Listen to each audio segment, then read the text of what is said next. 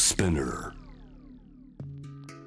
グローバーがお送りしております。J-Wave シェムダープラネット続いては海外在住のコレスポンデントとつながります。今日はカナダ西海岸の町バンクーバー。カナダ西部といいますと昨年11月大雨による洪水がありました。年末から年始にかけては記録的な寒波が到来しまして生活にも経済活動にも大きな影響が出た。カナダの港が麻痺してカナダ産のジャガイモの輸出ができなかったこの影響でお聞きの方もマクドナルドのねポテト思い出してください。今 S しか来ません。ね M サイズ L サイズ販売停止と、えー日本にも影響出ております。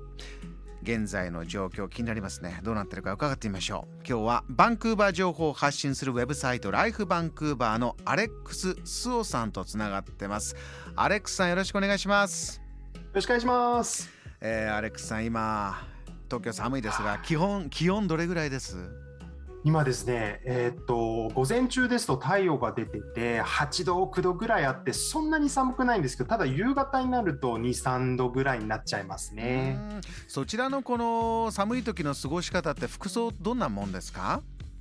えーっと意外にも私たちあの西海岸側でマイナスあんまりいかないっていうこともあって、まあ、ダウンジャケット、まあ、厚手のコートですよね。でその中意外と T シャツの人がいたりしますね。そういうもう何かこう慣れてるなという感じが T シャツにいたさすがだなという感じしますが、あのーちょっと気になってるのが昨年からこう洪水があった寒波があった今影響いかがでしょうか？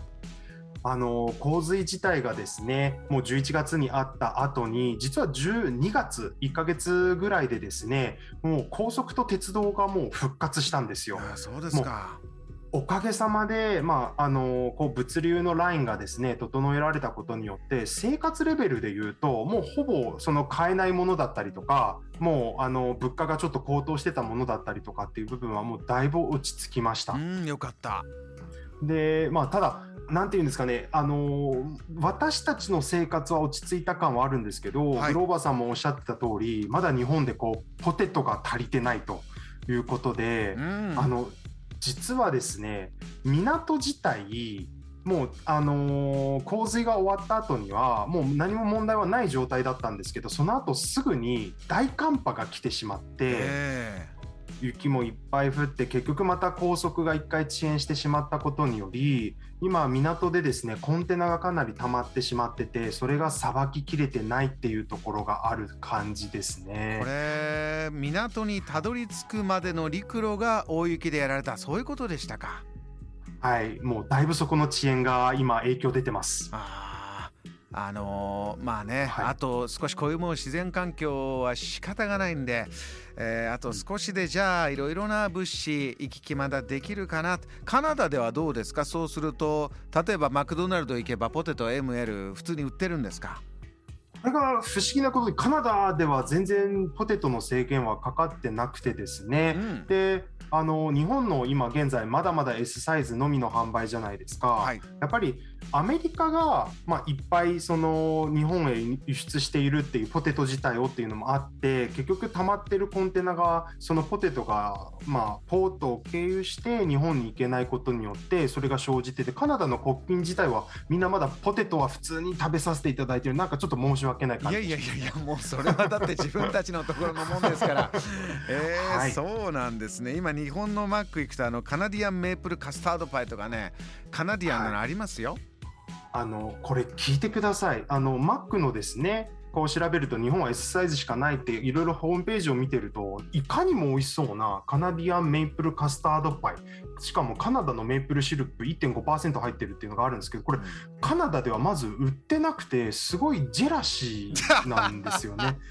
はい、そうなんですねはい、ぜひカナダでも売ってほしいと願ってます。逆輸入になればまた面白いですが、はいあのもう一つせっかくなんで、アレックスさん伺いたいのはもうすぐ冬季オリンピック、北京であります、えーカナダウィンタースポーツの国。いかがですか？どんな風に、えー見てますか？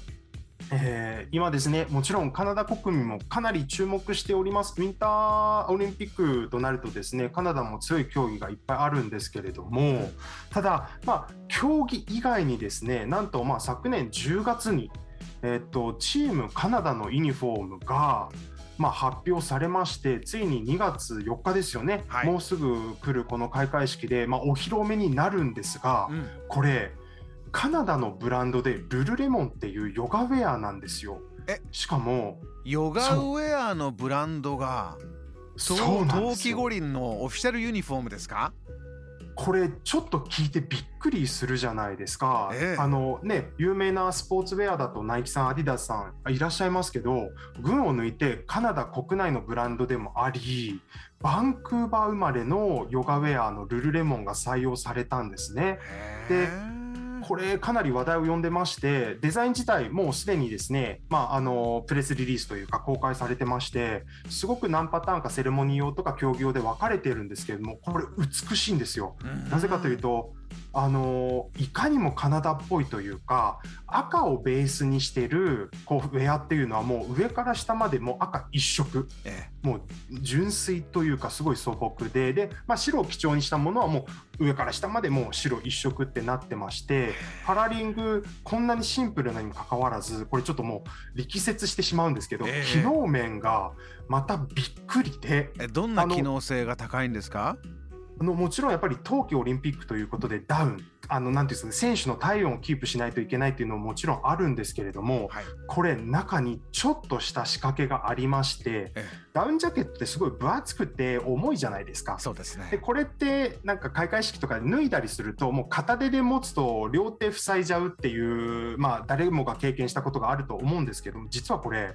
えルルレモンのですねオリンピック選手用のダウンジャケット背中に当たる部分にえ。あのリュックサックのですね肩にかけるあのなんていうんですかねパーツあるじゃないですか、はいはい。背負うベルトの部分。あれが中に密かにもう備わっててお。いわば袖を通せば実はこのダウンジャケットを背負ってるんですよ。いい機能がつきましたね。はい、なので選手が開会式でちょっとでも暑いって思ったらダウンちょっとだけ羽織る感じで後ろにマントみたいにすればもう自分のダウンジャケットをリュックみたいに背負ってるような形になるんです。これがまた斬新ですごいファッションですしだからもう着る選手によって何て言うんですかもう着こなしがまた変わっててなんかカナダの多様性を彷彿させるというか素晴らしいと思いました。私ついこの間ねあのダウンでぐるぐる歩きながら買い物に入った、あのロフトの中でやっぱ中あったかいんでね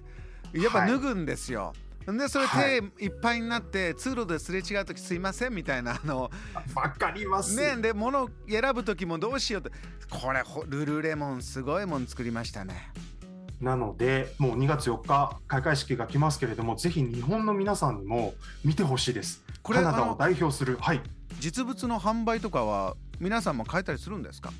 ございます。オンラインで、はい、しっかりと販売してますが、ただ、まあ、あのここまで人気が出る可能性は十分あるので、まあそうですね、売り切れになるんじゃないんですかね。日本でもねルルレモン、はい。大変な人気でありますから。分かりました。アレックスさんお忙しい中、は解説ありがとうございましたありがとうございました。